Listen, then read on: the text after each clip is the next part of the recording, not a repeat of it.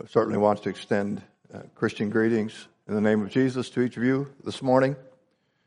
And my heart's been uh, just touched by uh, this time together with you, brothers and sisters, uh, your families.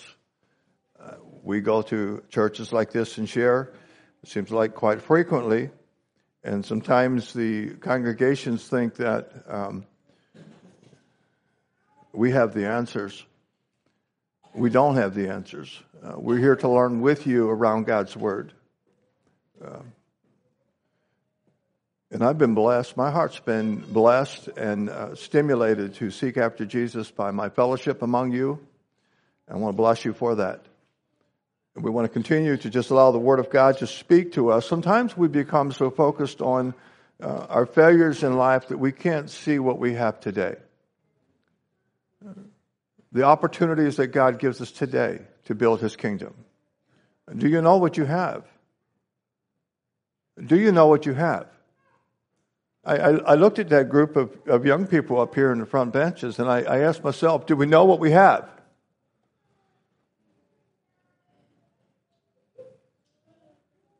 We have a brother here that shared a confession tonight, today. Do you know what that means to the church? When we open our hearts and we confess our faults one to another, and we pray one for another, and we, we find healing in doing so.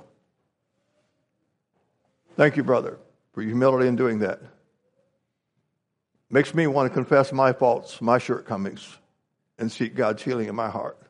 But do we know what we have?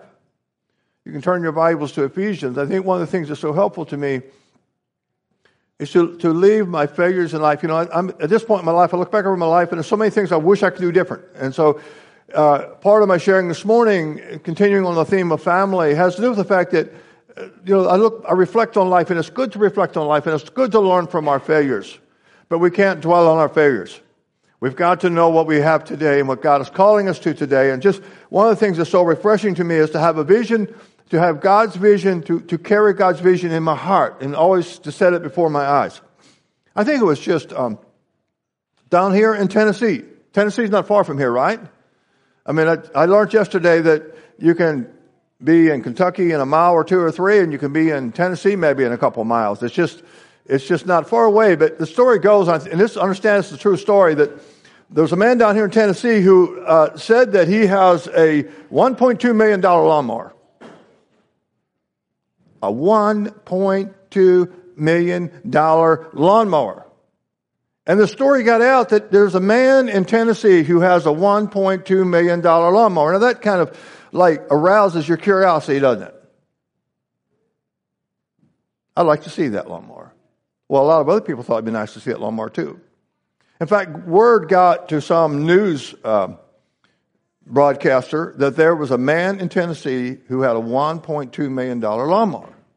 And they thought, well, this is, you know, let's do a fact check here. Let's find out what's going on. Let's go get the, the facts. Let's find the story and let's put the story out there for people to enjoy if it's a reality. And so they uh, start fishing for information. They find out where this guy lives and what his address is. And a group of, of people with their TV cameras and everything got in a vehicle and they drove out there.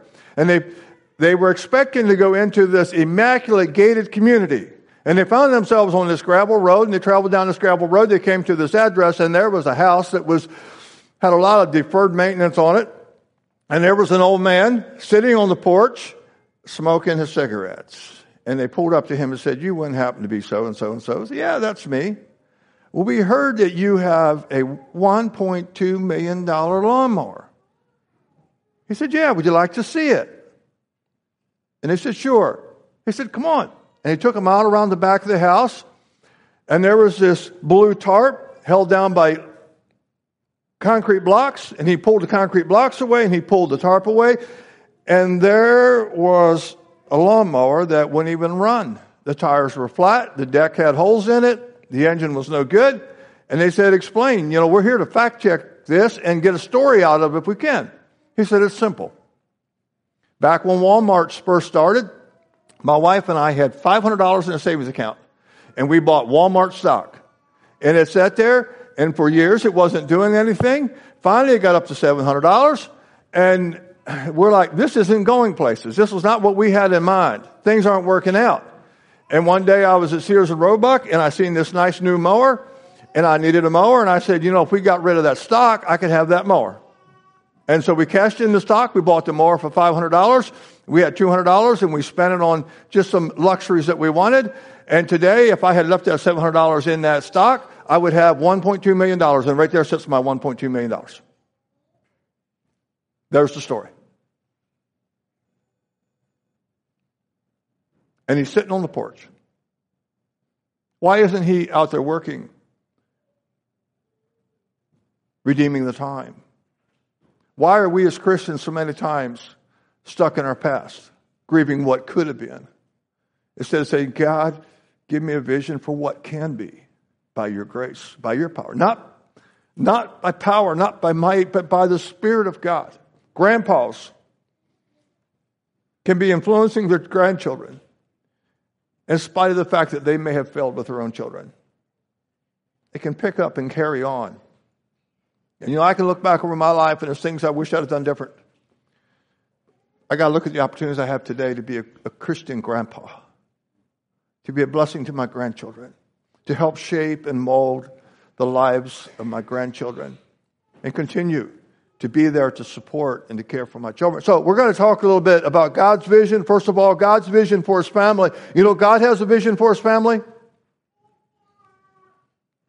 And so many times, here, here's one of the failures that we have is that we have a vision for our family that is, it opposes the vision that God has for our family. And I know a man who said, he preached it loud. He said, if you don't have a vision for your family, the devil does. You better get a vision for your family. And you felt this pressure to sit down and articulate a vision for your family and get your act together and, and to make it happen so that people, when they look at your family, go, wow, there's the model family. There's only one person who has a model family, and that's our Father in heaven. And it isn't so important that you have a personal vision for your family as it is that you humbly say, God, help me to catch your vision for my family. It's not about you. We always want to make life about us. It's not about us, it's about Jesus. And we have to learn that, and we have to keep that always before our eyes when we think about raising a family that reflects the spirit and the heart of our Father, that captures His vision for us. And so, just a few verses to start with. We're going to start, uh, we're going to end up mostly in Ephesians here, I think, in our time here today. But let's just look at a couple verses here to get started. Let's look at Ephesians 1, verse 5. Uh, having predestined us unto the adoption of children by Jesus Christ to himself, according to the good pleasure of his will. Whose pleasure are we seeking? Uh, we've been adopted into his family. He is our father, and he's a good father. He's, he's the best father. He is the absolute perfect role model for us as fathers and mothers. He encompasses everything. We look at his character, we look at the spirit of Jesus, we look at his disposition towards us, his children, and we can learn how that we can be fathers and mothers. We must never forget that we are special to him. We've been adopted, we've been chosen for his special purposes. Flip the, the page to chapter 3 and verse 15. Chapter 3 and verse 15. This is Paul portraying the vision that uh, God has for his family. Let's start in verse 14. For this cause I bow my knee unto the Father of our Lord Jesus Christ, of whom the whole family in heaven and earth is named, that he would grant to you, according to the riches of his glory, to be strengthened with might by his Spirit. Where? Where are we supposed to be strengthened? By his Spirit. It's not of man, but it's of God's Spirit. And where are we strengthened? In the inner man. And this is an important scripture to my heart because this speaks of the fact that Paul, he says, My disposition, I bow my knee. This is the disposition with which I live life on bended knee before God. And there's one thing that you will pass on to your children. There's many things you can pass on to your children. There's one thing that you will pass on to your children, and that's the disposition of your heart towards God. It's the most important thing about you, and it's the most important thing about me. And we must give great care to the disposition of our heart toward God. because this is the one thing that we're guaranteed that we will pass on to our children. They will pick that up. And we want it to be a disposition of humility, of brokenness before God. That, Father, this is about you. It's about your kingdom. It's about your family. It's not about me. It's not about my goals, my ambitions. We give so much attention to being successful in material things. We have more material things in the body of Christ today than any time in history. But do we have a disposition of brokenness before God? Has his, has his vision for our family truly penetrated our passions? That's a question I keep asking my heart. And so we want to have a disposition, the disposition of brokenness and humility before God. Uh, let's go to chapter 4. Chapter 4 and verse 13. What is God's goal for our family? What is God's goal for your heart? It is that we might come into the unity of the faith and to the knowledge of the Son of God, unto a perfect man, unto the measure of the stature of the fullness of Christ. That we might grow up as a family into the very character and nature of our Lord and Savior Jesus Christ. And in order for that to happen, our homes must be Christ centered homes. They must be cross centered homes. And we talked about the um, I, I can't remember, I think it was Friday night, we talked about the olive press, doing hard better. Been thinking about that, brother.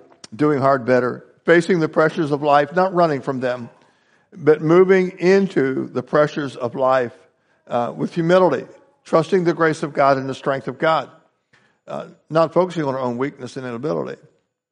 And I, I, I was just thinking about in, in Revelation, I think it's in chapter 7, where again we have this glorious picture. Look it up and read it.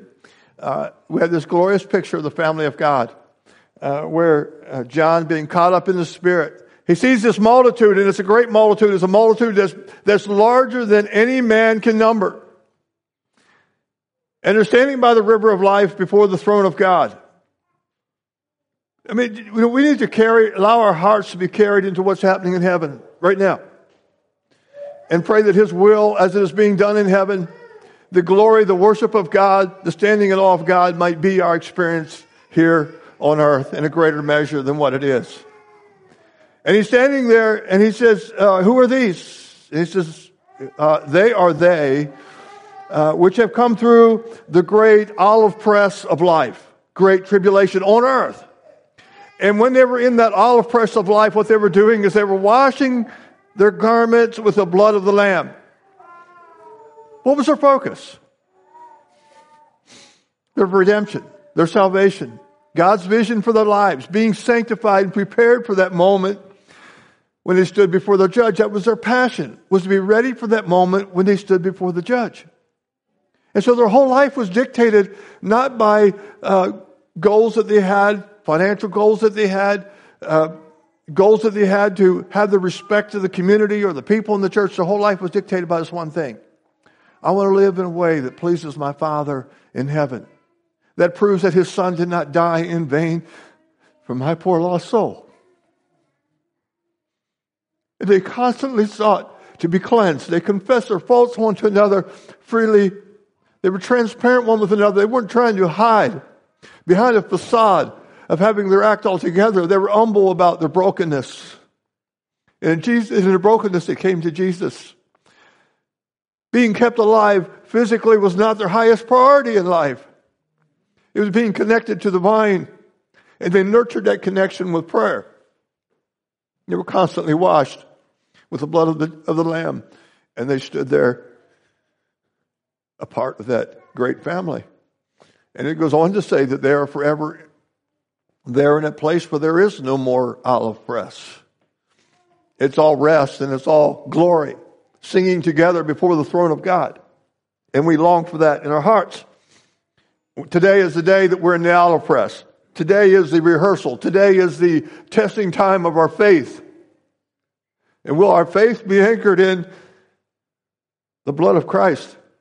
Or are we going to live by the wisdom of men? Are we going to live by our emotions? And I want to just um, call our hearts to uh, Ephesians chapter 6.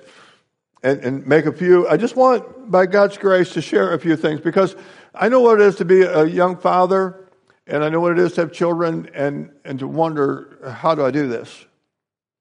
Uh, what are some practical instruction? And, and, the Word of God is full of it. I turned to many books as a young father, and I read a lot of books to try to understand how to how do I raise my family. And, and one of the things that I found was that the Word of God uh, has such clear answers for us if we just humble our hearts and ask the Spirit of God. The Word Jesus says that His Spirit is able to teach us. Um, he's able to give us about forty percent of what we need. Uh, for life and godliness, and the rest of it we're going to have to go dig out somewhere else. Is that what it says? It's not what it says. You sure? Okay. Well, that's the way I approach life. And then I found out that His Spirit can give us everything that we need for life and godliness. He can teach us, He can bring it to us in the most surprising ways and sometimes by the most surprising people. Sometimes it's your, through your children. Sometimes your children become your instructors. yeah. Yeah. Remember the day that I was, uh, I grew up in a home there was a lot of contention, a lot of struggles, financial struggles. And um, grew up in a home where we didn't go to church, but every once in a while. And every Sunday morning, we would get up and try to decide, we're going to go to church today or aren't we going to go to church today? It's a very difficult way to raise a family. Very difficult. And um, a lot of tension. My mother ended up in a mental institute for a while, and God restored her. Uh, but that was a difficult time for our family as We were put out to different families to be uh, raised over those those uh, months. Um, but I, I purpose in my heart that in our home there would be a spirit of peace. Um, I came to the church at started attending our church the first time at 16 and I observed the families. You don't know who's watching you. I was a young man, very shy, very nervous, sat at the back of the church, and I never prayed in public a day of my life. And it was a very difficult thing for me the first time they called on me to pray for the fellowship meal. I nearly fainted, literally um, because we just didn't fellowship in that way. And I purposed it in our home. We would have a godly home where there would be peace. That was my goal. And then I remember one day when our oldest son was just about three or four years old, I came into the house and I was upset about something. And I know that none of you brothers have ever been like this, but I came and I was irritated about something, and I, I spoke to my wor- wife in words that were not real kind because I felt like she was at fault for the way things were not panning out. And she said something that defended herself, and then I came back with some stronger, yeah, no, this is the way it is. You know, if you would have done this, this, and this, we wouldn't be where we're at. And then she said something, and then I came across with even more strength in my words. And I glanced over and I seen our little son standing there with this troubled look on his face. It was like a look of anguish.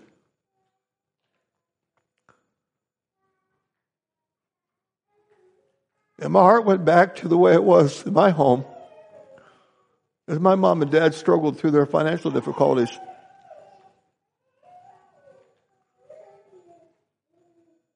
My son became my instructor. His countenance became my instructor.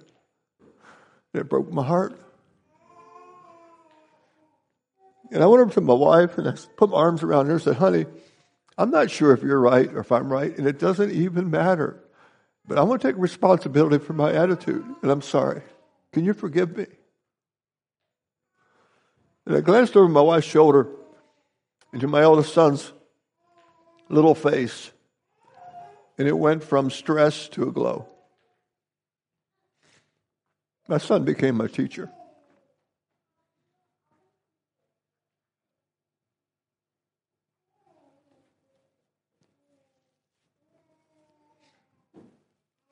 Just want to look at a couple things that God teaches us in His Word. And I just want to invite you if at any time in your in your child training and you're raising a godly family and your vision for a godly family, uh, you feel confused and frustrated, don't be alone. Uh, talk to your ministry. Uh, talk to those who have walked the road before. Search, search the Word of God together. And uh, it, it, God is for you, and He wants to help you. This is, a, this is a, the beautiful thing about our Father in heaven is He says, I will never leave you and I will never forsake you. That is a promise that you can hang your hat on. It's true. He's given you a, a body of believers, and He wants you to walk together in humility and simply be humble about the struggles you face in life and work through them together as a community. Never allow yourself to try to do this alone. The body of Christ, the community that God has given to us, is where we find the strength to fulfill His will. Uh, just read a few verses here in Ephesians chapter 6. Children, obey your parents in the Lord, for this is right. Honor your father and your mother which is the first commandment with promise, that it may be well with thee, and that thou mayest live long on the earth. And ye fathers, provoke not your children to wrath, but bring them up in the nurture and the admonition of the Lord. And so I just want to uh, just break that verse down there. Verse 4 a bit. Uh, who is it that the primary responsibility lies upon? in child raising and child training? What is, is it the mother or the father in your home? In the scriptures, what is it? The mother of the father? And ye fathers.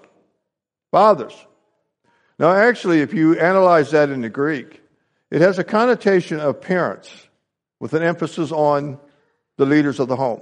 We talked last night about loving headship.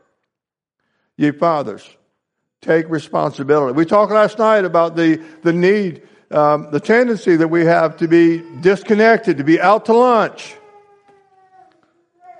rather than taking responsibilities. We all have that tendency, every one of us.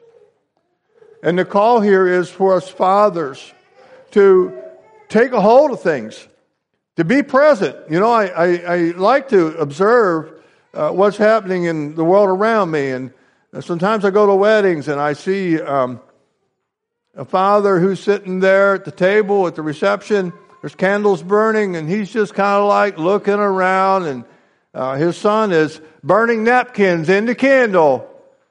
Got smoke rolling up. You think he might burn the place down? He don't even notice, and his son's right beside him. He's out to lunch. But his buddies all notice. And so pretty soon one of them is taking plastic silverware and putting up a little cloud of smoke off of a plastic silverware. And dads are out to lunch. We're here to fellowship. We're here to live in our own little world and catch up with our friends. We don't see what's going on in the world around us. Dads, be engaged. Know what's happening around you. Be aware of what's happening in your, in your fellow, after your fellowship meals, after your church services. What are your children doing? Be aware of what's going on. And moms, too. You, you sisters are so important in raising a godly family. We can't do it without you. We can't. God has, has designed it that moms and dads work together to parent our families and that our children know that they have a watchful eye, someone watching over them a physical eye that is watching over them. We're training them to remember, to learn that there is always the eyes of God beholding everything that we do. Right now, particularly in their very young years, what you are teaching your children is that just as God, as I, just as I am watching you as your parent, so we have a heavenly Father who is always looking down from heaven. He goes on to say, okay, your fathers, take your responsibility Take it seriously. Take it seriously and don't provoke your children to anger. Walk humbly before God. One of the ways that I see that we provoke our children to anger is when we ourselves express frustration with them. Why is it that we tend to do that? We give them a command and they don't obey our command, and we end up responding in frustration to them. The tone of our voice reveals the disposition of our hearts. And one of the things that I grieve about is when I, so many times I look back and I just left my, my heart, um, in my heart, there was like, I was a goal oriented person. Get it done. Make it happen. Move on. Redeem the time. I was so focused on accomplishing things uh, that I was not able to see that behind all of that was this ego. I was driven by my own personal ego. And that um, drivenness allowed me to respond many times in frustration to my children. And I've taken ownership of that and going back to my children and say, Can you forgive me for the way that I pushed you in life in some areas? We had some children that um, struggled with reading, they were dyslexic. And I pushed them because I wanted them, my motivation was right. I wanted them to be able to read the Word of God fluently. My motivation was right for the most part. But in behind all of that, we have this ego thing that pushes us, you know? So we're sitting in church in Bible study, and my son is struggling to read the scriptures correctly when it's his turn to read in a public setting. Am I embarrassed by that? And if I am, why am I? It has something to do with my own pride, my own ego. His value is not based upon whether he can read fluently in public. And I need to recognize deep within my heart. I need to learn to be okay with that. And that was one of the things that I struggled with as a parent. And my, some, two of my sons felt that pressure from me. And I grieve about that. And I've received their forgiveness, but I still grieve about that. Because you can't go back and undo that, but you've got to move forward. Don't, don't push your children to anger. Help them to find their value in Christ. Keep the focus on the incredible love of God, the incredible sacrifice that Christ made on the cross for our behalf, and help them to find their value in the realities concerning our redemption. And it goes on. I just want to, to share a couple um, principles that, that, that, have helped me. Um, we need to be together in this as a brotherhood. I remember uh, some of the things that I learned. I learned early in life. We were living in Arkansas. I think I was four years old. We live in Hardy, Arkansas, and my dad was standing there talking to a couple brethren and they had come to, to deliver a bill to him for something. And he was looking at this bill, and I was four years old. I walk up to my dad, and I wanted to see what this paper was. I just reached up and pulled it out of his hand and was standing there looking at it. And one of the brothers said, You gonna let him get away with that? I mean, that is like disrespectful. He took it out of your hand without asking for it. And my dad didn't make much of it, but my little heart did. I'm like, I did something wrong. I was disrespectful. Oh, I should be saying, Daddy, can I please see that? And wait for him to hand it to me. And so we need to have courage when we see that things are not, uh, maybe some of us are blinded to what needs to be done. How do we train our children? You know, not saying something is not the kindest thing you can do.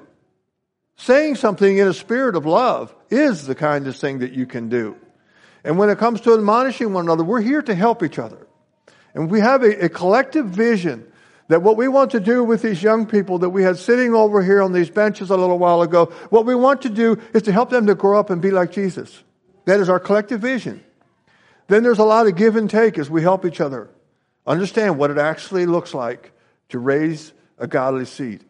We want to take the long view to realize what this church can become and what this church can do how we can reach out into other communities with the testimony of Jesus Christ through what we have right here and invest deeply in what we have. That's God's vision for us.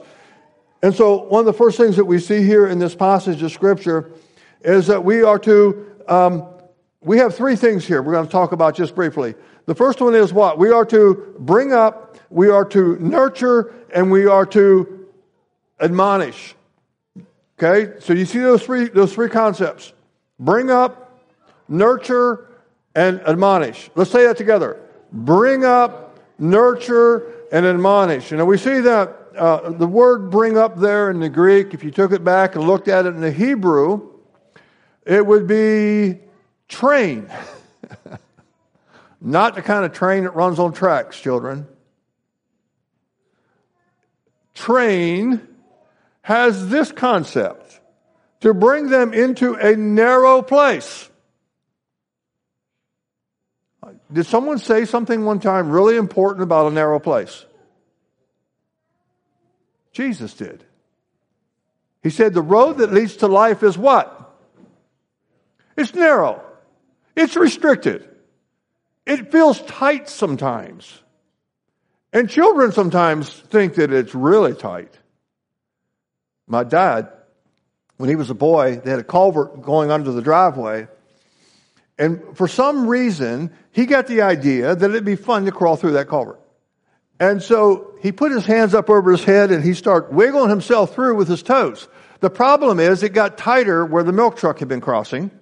And when he got into that really narrow part of that narrow space, he couldn't go forward and he couldn't go backward and nobody knew where he was at. And he laid in there and he cried and he tried everything he could and he couldn't go forward and he couldn't go backward and he almost lost his mind. And then he thought about the fact that the milk truck is coming sometime soon today and it might get tighter in here than it is now. And he gave it one last desperate effort and he backed himself out of there. And my dad and I worked together in construction for quite a few years and I could never get my dad to go in any kind of a place that was anything narrow. He just he would go back, emotionally back to that moment. You know, some of us are like that. We want freedom. we don't like narrow. This is not a place of suffering and persecution per se. It's a place of discipline. It's a place where we come together. The, the, the concept here is corral. Okay? So we have beef cattle, and we try to um, work our cattle regularly to give them updated vaccines so they don't uh, come down with uh, tetanus or blackleg or other diseases out there. And uh, I learn a lot from my cattle and learn how to maybe uh, work with people, learn how God works with me. Uh, we have a group of cattle, and I remember we first got cattle seven, eight years ago.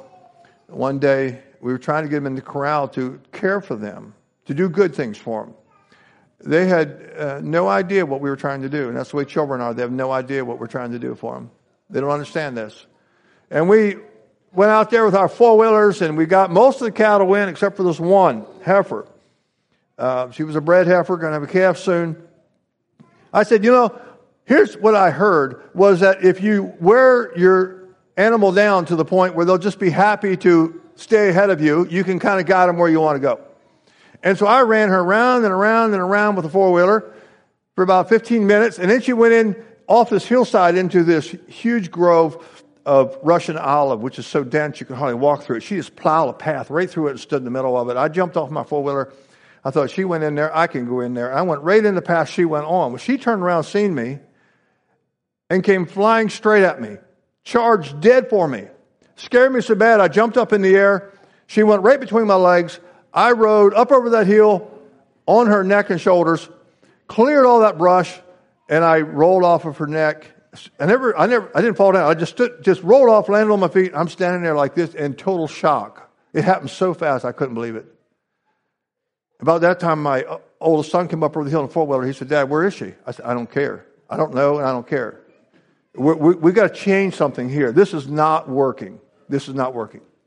And what I learned through that experience was that if you stay calm with your cattle, you spend time with your cattle, and you have a spirit that is calm, you can work your cattle without them getting excited, without them fearing the corral. And what I learned was if every time I go out to them, I take a little feed along, I talk to them, stand there among them, they know me, they know my voice. Uh, we don't use horses anymore. We don't use four wheelers anymore. I call my cows to the corral. And my son Chris doesn't enjoy working cattle like I do. He likes the cattle, he just don't like working them. It takes too long. But there was a time when he would come, and, and I said, You know, when you come here, son, there's a tension in your heart. And these cattle know that. They can sense that. And they start stiffening up and not behaving like they do when you're not here.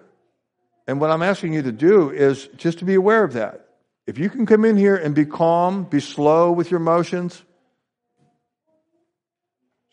gracious, things will go so much faster. We'll get done so much quicker. The cattle will be so much happier. Everything's going to go great. If we can learn that in our family, to have a spirit that is controlled by the Spirit of God, a calmness. One of the things that the gospel does, remember the story of Jesus when he's out on the, on the sea and the waves are roaring? He says, Peace be still. If you're going to raise a godly family, one of the first principles is there needs to be peace in your heart. There needs to be a calm that comes through knowing Jesus and maintaining that relationship with Jesus. That's Christianity 101. He calms the storm, the emotions, everything comes to a calm in your heart. Now we're ready to start teaching our children. So, the training has to happen. When you think about the corral, the concept of training, this isn't like uh, various levels of maturity. Where do we do this? Where do we teach this discipline, this coming into the corral, into that narrowing? We have like two years to teach a brokenness of the will, a surrender to the will of another. We have like two years to teach it. If you don't get that taught to your children in the first two years, it's going to be really, really difficult. And I remember as a young deacon sitting in a, in a group of men who were talking about a particular rebel rouser in the church. You know what a rebel rouser is? That term comes from Exodus. It's someone who's always stirring things up. They're half hearted in their commitment to Christ. These were the, the Egyptians who had converted to Judaism and were coming out with, or they, they were half and half uh, maybe had a, a, a, Jewish father and an Egyptian mother, but they were not fully committed to the ways of God. They came out of Egypt with the Israelites, and they were on the fringes of the camp, and they were always stirring things up in the church. That's where the word comes from rebel, rouser. And we had this, this person that was a rebel rouser in the church. And we were talking about how can we graciously minister to them. And one old brother in the ministry, he raised his hand. He said, You know, I can tell you what the problem is. I remember when that person was a child in their high chair and they never learned to sit in the high chair. Could there be a connection? Could there be a connection between having our will broken at a young age in the high chair and how we do relationships in the body of Christ when we grow up? Could there be a connection? Yeah, there is a connection. There is a connection. Very important. Very important that we work to bring, we do not want to crush the spirit, but we work to bring our children into that narrow place. And I remember you know, one son, Micah, as a young baby, he was uh, very difficult to bring to that where he'd be willing to sit still on the sofa during family worship. And I remember one time he just put up a, a temper tantrum. And I took him back into our bedroom and I sat in a rocking chair and I held him close and he fought me and I held him close and I prayed and I sang. I talked to him in smoothing tones. I prayed. I sang. I was there for well over two hours and he just fought and screamed and fought. And suddenly he just started to cry softly and softer and softer. And then he relaxed. And that was a turning point in the breaking of his will. He almost won that battle. He almost won that battle. But it was important for him to experience that, that breaking of his will. And today he's a very disciplined young man, raising a family of his own. Secondly, and time is, is flying along here so quickly, train, train up a child in the way he should go, and when he is old, he will not depart from it. And so uh, we, we focus on the, those early years of building a bond with our children. They need to know that it's, it's, it's not a painful thing to come into the corral, to be close to mom and dad. We, we develop that, that uh, close emotional connectedness to them by just, and I see that here. You, you people love your children. Uh, they need to, to have time to be coddled on your lap. Uh, they need to just be held close and to be told over and over what a precious gift they are to you from God. They need to hear that. Um, I think a lot of research has proven that children who are rejected in the womb are born with a feeling of rejection. And parents who pray for their children, thank God for their children when they're yet in the womb, have a greater ability to connect emotionally to mom and dad and to receive the instruction, the, uh, bringing, the being brought into a brokenness of the will. The heart here is that we might um, help develop the temperament of our, our children. We, we move on a little bit to um, ages 2 through 11. At this point, we're trying to build character in our children. You know, if God has a goal for our children, it is what? What do we read? His goal for us and for our children is that we might have character, His character, built into our hearts, and that it might be real. It's a part of us. It's woven into the very fabric of our soul. It's not just something we can articulate and talk about, but it's actually who we are. Um, how do we do that? I think it's um, in the years of uh, 3 through 11, there's a lot of attention needs to be given to teaching our children to submit with joyfulness to the will of another. Uh, is that what God's calling us to? Yeah. To submit to his will, obedience, joyful obedience. I remember uh, as, a, as a contractor, I went to see a man uh, in Maryland. We were living in Pennsylvania at the time to check out a prospective job. And I pulled into this place and said, wow, this is a really nice place. Nice buildings, nice grounds. I pulled in there and one of the things that caught my eye was there was a beautiful German Shepherd sitting there by the office door, just sitting there perfectly watching me, watched every move I made. I like German Shepherds. I had a German Shepherd myself at that time.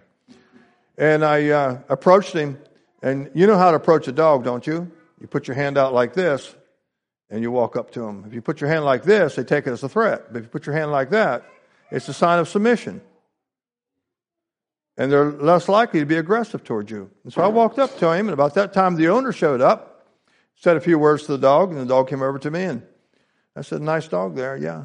He said, "Nice dog." So we enjoy him. And I said, "Do you have him trained?" He said, "Yeah." And he goes, "Pow!" And the dog just all four legs straight out, head down on the macadam, just like someone shot him. And we stood there and we talked for five minutes, and that dog lay there like it was dead. And while we talked, suddenly the dog's head started coming up. He says, You're dead. Put his head back down, just like so. I said, You do have that dog trained, don't you? He said, Yeah. He said, uh, I forget the dog's name. He said, I'll take a Pepsi. And that dog runs to the house, takes his teeth, opens the door, goes through several other doors, goes to the refrigerator, gets a Pepsi and brings it out. And he opens it and it doesn't fizz. I said, That is amazing. He said, Do you want a Mountain Dew? I said, That is amazing. That is amazing. If we could, you know, here's the thing that is so grievous in our day is that people invest more deeply in their pets than they do their children. May it not be so in the house of God. A dog that's going to live for what? 10, 12 years at best?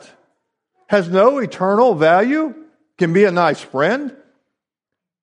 But no eternal value? Seriously, in the house of God, are we putting that kind of energy into training our children to joyfully obey us in preparation for the time when they hear the voice of God and they want to joyfully obey God and find deep joy in simply obeying God's commands? I have young girls come up to me sometimes that grew up in churches like this and say, you know, I grew up in an Anabaptist church. I have no conviction for a head covering. You don't need a conviction for a head covering. What? No, you don't. You don't have to have a conviction for head covering. You don't. What you need, though, is a very deep conviction to joyfully obey God's word. And you just do God's word, okay? So you start obeying God's word. And at some point, you will understand. Maybe you don't even need to. You don't have to have this mystery of the gospel figured out. But you do have to learn joyful obedience. In these years between three and 11, it is our burden. The burden is upon fathers, particularly, and also mothers, that we teach our children this amazing gift that God has given us to bow our wills to His will and to do it with joy. Mm-hmm. Yeah, it's the most important thing. You don't got to get all this stuff figured out in the Bible and understand why and how and for what reason. When your children come to you at this age and say, But why? You say, Because I'm your dad. I'm your mom. God put me as an authority in your life. That's why. Put a smile on your face. Get it done. This is what we're going to do. Why? Because we're teaching our children this very important principle. It's important to obey when you don't understand. It's important to obey with joy. We don't need the answers. We just need to know that we are his servants. He's our master. So many times we get it wrong. We get it wrong. Jesus said, uh, Take my yoke upon you. Why? Because my yoke is light. My burden is light. My yoke is easy. It's different. The Bible refers to the yoke of Satan as a yoke of iron. Oh, imagine that. And so, um, what we want to teach our children is this: is that everybody has a yoke. Now, what, what we understand, we, we have this concept because we bought into Protestantism a lot. We have this concept that uh, the yoke that Jesus is offering us is a double yoke where we yoke up with Him, and that's wrong. That's wrong. That's not right. We're not getting yoked up with Jesus. Mm-mm. Here's the deal we have two masters that both have a plow, and they're both offering you a yoke. In other words, you're going to submit yourself to one or the other. That's just the way it is. Do you want an iron yoke or do you want a yoke that is custom fit for you?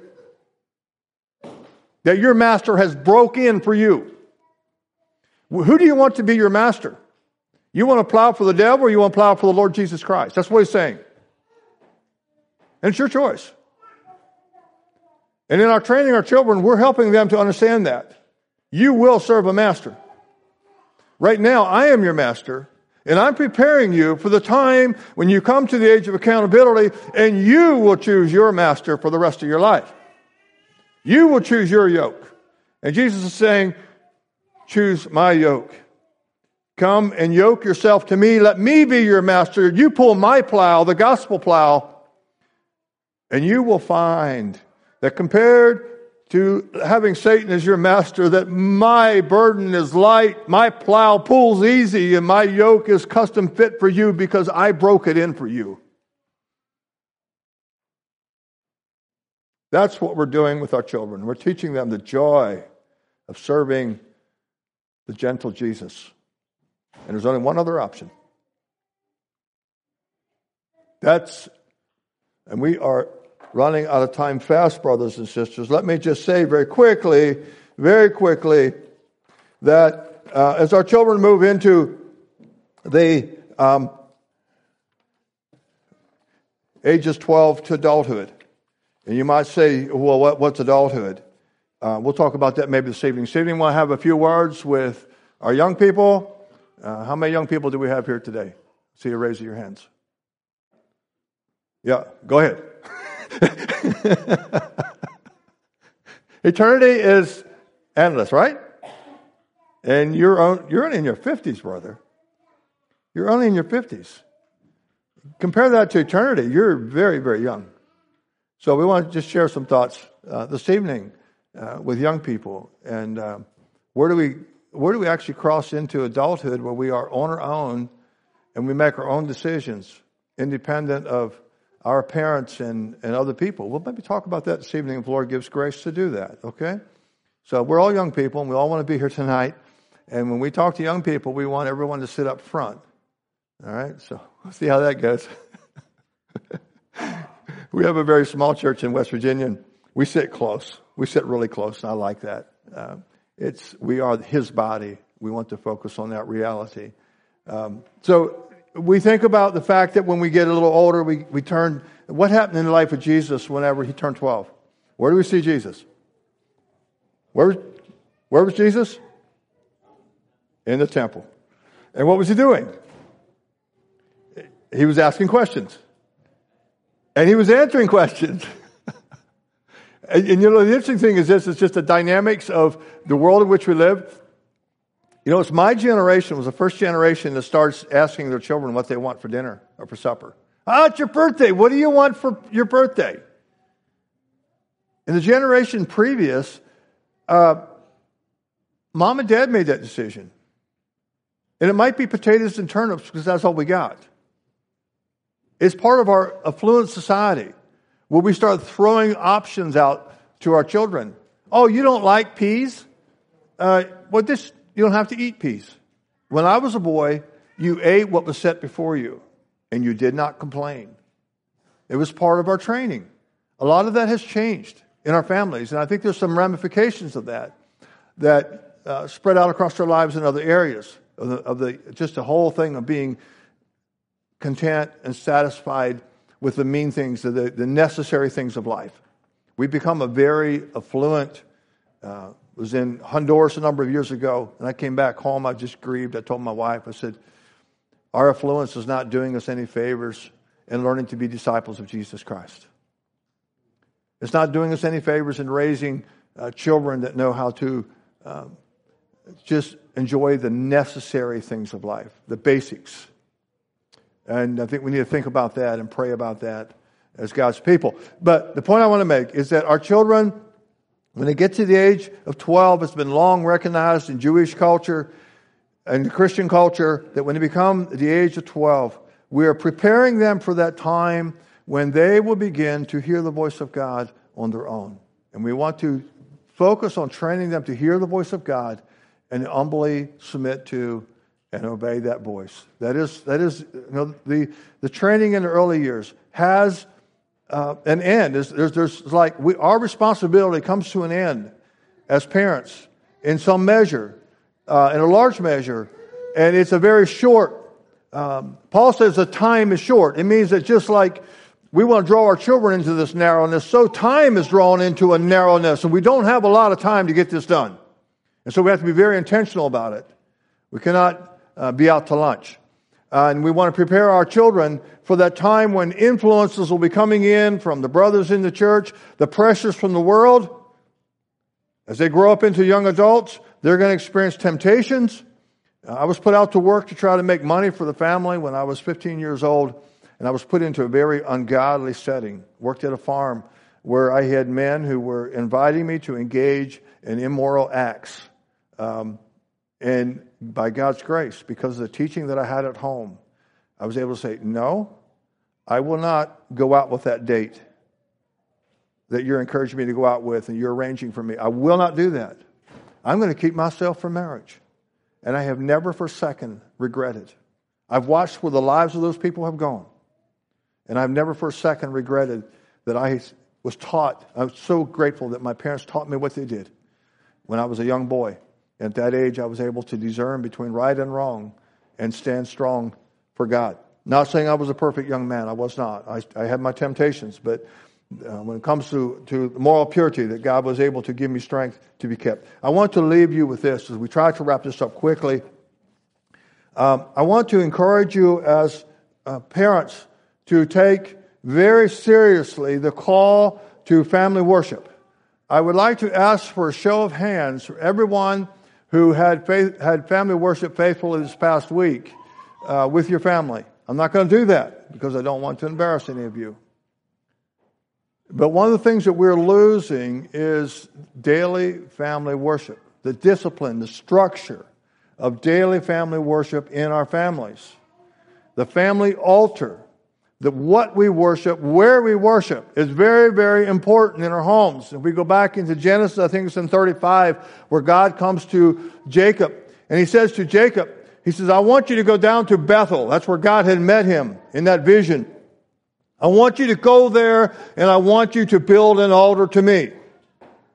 And it's amazing if you see what happened in that passage of Scripture. Go there and read it. We don't have time here this morning.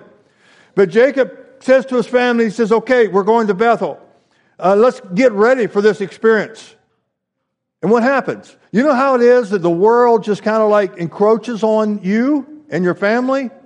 You know, you, you wake up one morning, you look at your daughter's dress, you say, wonder what motivated her to get that material for a dress. Or you see how your son maybe makes a decision like, oh, where did I fail that he's making those decisions? The world just wants to encroach in upon the church and upon our families. And one of the first things it wants to do is rob us of our worship before God. Because there is something that sanctifies us, something sanctifying happens in our choice of who we worship and what we worship. It will either corrupt you or sanctify you. And you're going to give your affections to something. Jacob had been living a life of pursuing his own ego. And what had happened was the world encroached upon his family. He was not maybe completely aware of it, but he says, we got to do something. One is we got to change our clothing. We got to get rid of the world's clothing. We got to look like God's people. We're going back to my father's house. We, we got to look like a stranger and pilgrim. So they changed their clothing. They took off all their what? You know the passage. What else did they get rid of? All the jewelry. And they gave it to him, and he buries it all under a tree. And now they're dedicated to God. And that's so important that we, our families, know. Joshua says, You can make your decision what you're going to worship, but as for me and my house, we will serve. And the word there is actually worship. We will worship the Lord. And it's so important for you fathers to say in your hearts to your families, we are dedicated to worshiping the Lord our God, and there will be no other gods. Our affections are going to be for Him and for Him alone. And I'm so convicted by the way that we think we can divide our affections. Why is it that we don't have power in our churches today more than we do? I think many times it's because we try to serve, we try to give a divvy out a little bit of affection to this and a little bit of affection to that, and I'm as guilty of it as anyone. There was a time in my early Christian life where my, one of my greatest passions was to kill a big trophy buck. How much of your affection do you want to give to things like that? Seriously, honestly. Nothing wrong with going out and harvesting a deer or shooting a mature deer if it comes along. How much of your affection do you want, how much of your children's affection do you want to see going to the world, a perishing world, a Babylonian world that is slated for destruction? How much of their affection do you want to go there? Your way to direct that is through the family altar. And what we see happening in that passage here in Genesis is that this Jacob dedicates his family to God. He cleanses his family. They go on towards Bethel and get this. Nobody, none of the enemies pursued them. You got that? The enemies did not pursue them because the fear of the Lord was upon the enemies. On Friday night, we talked about the fact that Joshua, in a state of discouragement, Satan was right at his right hand. And once he got rid of his rags and put on the righteousness of Christ, the Spirit of Jesus, the angel of the Lord stood at his right hand. And as fathers, we want the Spirit of the Lord, the angel of the Lord, to be standing at our right hand, defending us as we go through life and as we call our children to a life of dedication to worshiping God. There is nothing that will build conviction in the hearts of your children like reading the Word of God to them. Make sure your children each have their own Bible and go through the Bible with them. The Bible covers everything the wonderful, the horrible. And it's all inspired by God. It's for their learning as they read of the mistakes of others. As you make practical application, keep your, keep your devotional time short. Uh, keep it focused. It doesn't have to be long. Um, our, we had family worship um, with our children. We tried to have it every night. And probably on the average, it was 15 to 20 minutes. We tried to sing a few songs. We were desperately challenged when it comes to singing, my wife and I. But what we did was we brought, we brought some of the church people in and we would record. Back then we had cassette tapes. Does anyone here remember cassette tapes? I'm so old, I remember eight tracks. I never had one, but I remember people having eight tracks. but we had cassette tapes and we would gather in some brothers and sisters around our kitchen and they would sing into this little tape player songs that we wanted to learn as a family. And then we would play those songs at our family worship and sing with it until we knew them by heart. And it was, we had to overcome the, the, the, deficiency that we had in being able to learn songs and lead songs in our family. That's the way we did it. Be intentional and be, take drastic measures if you have to, to make the Bible reading And, and don't use, please, please, don't, don't use electronic devices in your worship. There is something incredibly therapeutic about each of your children being there with a Bible, a printed copy of the Bible, learning to page through the Bible. There's something incredibly therapeutic. And I know whole congregations that come together, Anabaptist congregations, and they all have their tablet and they all have their smartphone. They Don't even bring a Bible to church anymore. Don't go there, okay? There's something just, we don't want to go there. You want to maintain that ability to leaf through the Word of God. We don't know when we might lose all those electronic gadgets. I read my Bible on the, on the gadget sometimes. Sometimes I'm driving down the road listening to it being read on the gadget. But don't let it become something that controls your life or takes over your family worship. This is a sacred time together around God's Word, and each of your children should have a printed copy of the Bible in their hands as you experience this together. Reading God's Word, singing God's Word, and praying together. Praying is so important. It's the tears of many a mother that has saved their wayward son and brought them back to the Lord. Was it uh, Spurgeon that said that it was the tears of his mother falling down his shirt collar when he sat on her lap? That later in life, when the Spirit of the Lord came upon him when he was at age of accountability as a young man, he, he kept feeling those tears dropping down his back, and he, this, this weight came upon him that those tears will testify against me in the day of judgment if I don't live for Jesus. And so he dedicated his heart to Jesus, and he found strength to, be, to minister the Word of God for many years. The tears of our mothers and the tears of our fathers as they pray. I just recently started reading some of the writings of uh, John G. Paton. How many of you have heard of John G. Paton? His father, I think they lived in the Netherlands, um, Holland area. But his father prayed with such earnestness. His father would pray every day, three times every day. He would take time to go to his room and to pray for his family. And he said his father prayed with such earnestness for the lost that the lost might come to know the redeeming love of Jesus. And he would weep while he prayed. And it put such a burden on young John's heart that as he grew up and became a young man, he dedicated his heart to the Lord and he asked God to use him to take the gospel to the heathen. And one of the things that we, that it's only in recent times that we've become under such incredible pressure from our world that we're letting these things slip from our homes. And my appeal to you, brothers and sisters, is to rebuild the altar of God. If it's not a part of your family experience, rebuild it with conviction that it needs to be. You know, the Puritans, when they did their daily or their yearly visits among the families, they said this. They said, How's your, how's your family worship going? Are you committed to it? Is it happening? And they took it so seriously. And I'm, I'm not supporting everything about the Puritans, but the discipline is, is something we need. It was so important to them that if the family could not give the affirmative that yes, it's happening, they would say, okay, when we visit next year, uh, and if you have not made it a part of your daily life, uh, then uh, we're going to have to put you under quiet censure, which is, means you can't take communion until you restore this to your family. That's how seriously they took it. We need to take it very seriously in our lives. We need to recognize that it is building a foundation of faith in the hearts of our children that will give them direction for the rest of their lives. The songs we sing, the hymns of the church that we sing, the scriptures that we share. When my older children got older, we started getting up at 5 o'clock every morning and we would spend a half an hour in serious Bible study around the kitchen table. And there was a time that I just felt like I'm, I'm almost abusing my children, requiring this of them, and I quit for a short time. And my daughter, oldest daughter, Teresa, she came to me one day in tears and she said, Daddy, why don't we get up in the morning with you at 5 o'clock to study the Bible? I said, We just really missed that. And I repented. And we started getting up in the morning again, and I followed that down through with my younger children. And just spending time treasuring the Word of God. It builds a foundation in our children's lives for the pressures that they meet, the temptations they meet. And I know the time is here to close. Can you bear with me just a little bit yet? And what I want to do, and, and you'll find this in uh, John Paton's book. I've never shared this in a public way, partly because I'm afraid I can't without crying. um, but this is, you, you, if you get the book, um, it's called Missionary Patriarch. It's written by John Paton himself. He wrote his own life story. And in, a lot of ways, his, his life took some really, what looks like tragic turns.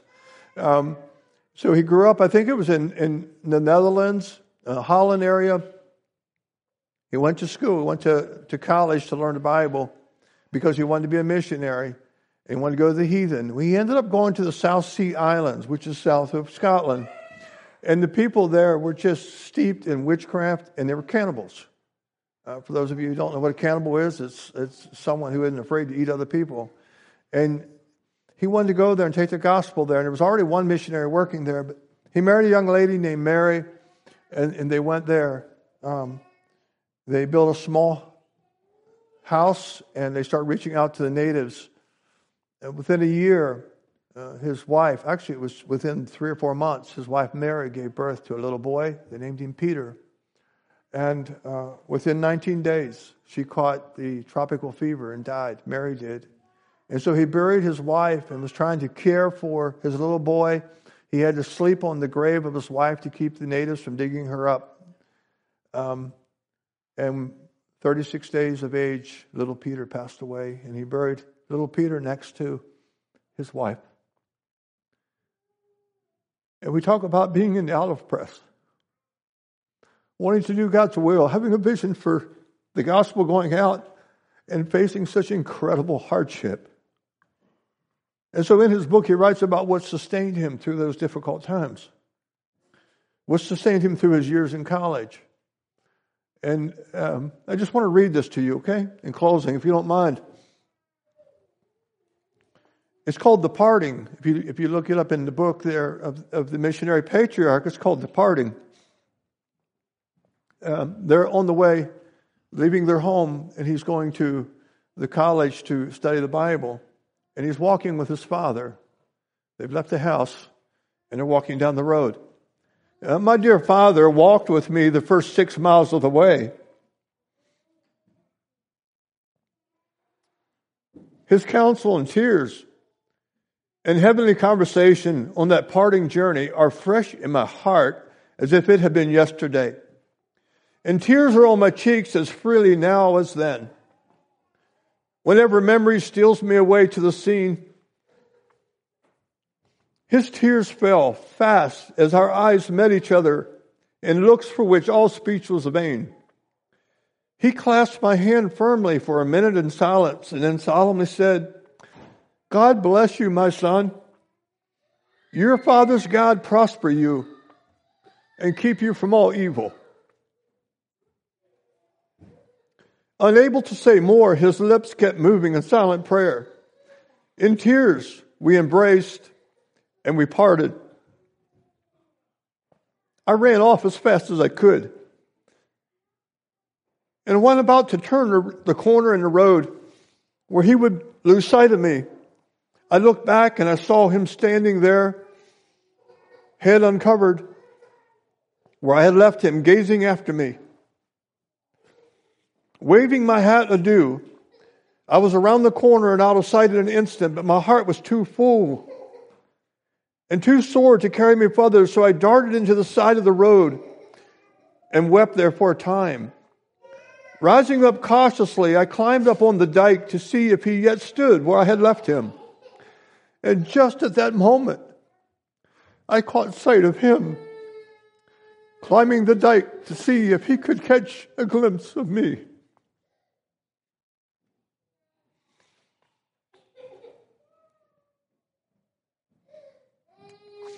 I watched him as he gazed eagerly for me, and from where I stood, he could not see me. He continued to look, and then eventually, he climbed down off the dike and began his walk towards home with his hat still in his hands. And I knew that his lips were moving in prayer for his son. I continued to watch until his form faded away from my gaze.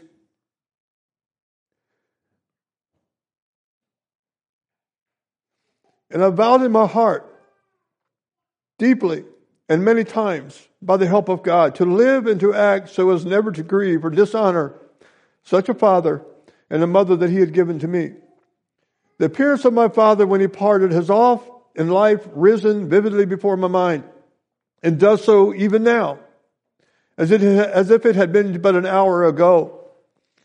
In my earlier years, particularly when exposed to many temptations, his parting form rose before me as that of a guardian angel in deep gratitude, which makes me here testify that the memory of that scene not only helped me keep me pure from the prevailing sins, but also stimulated me in all of my work for God in my Christian duties. And it was in that moment when his wife and his son lie there in a grave that John G. Paton reflected back on the, what he had learned growing up, the life of prayer that his parents had lived, his father in particular. And he found strength to follow that example through life. I just want to encourage all of us to realize the importance of establishing a family altar for our families. Don't look back over life and say, oh, I messed up. I haven't done that. Maybe that's a fact. But there is something that you can do today. You can start today. You can gather your family together and say, you know, things aren't, haven't been the way they should be. But from today forward, we're going to do the hard work of building an altar we're going to be careful what we worship and who we worship. And we're going to call all of our affections to be centered in Jesus, that we might experience life and power for the journey. God bless you. Be strong in Him. There is strength in the life of brokenness. Let's kneel together and pray.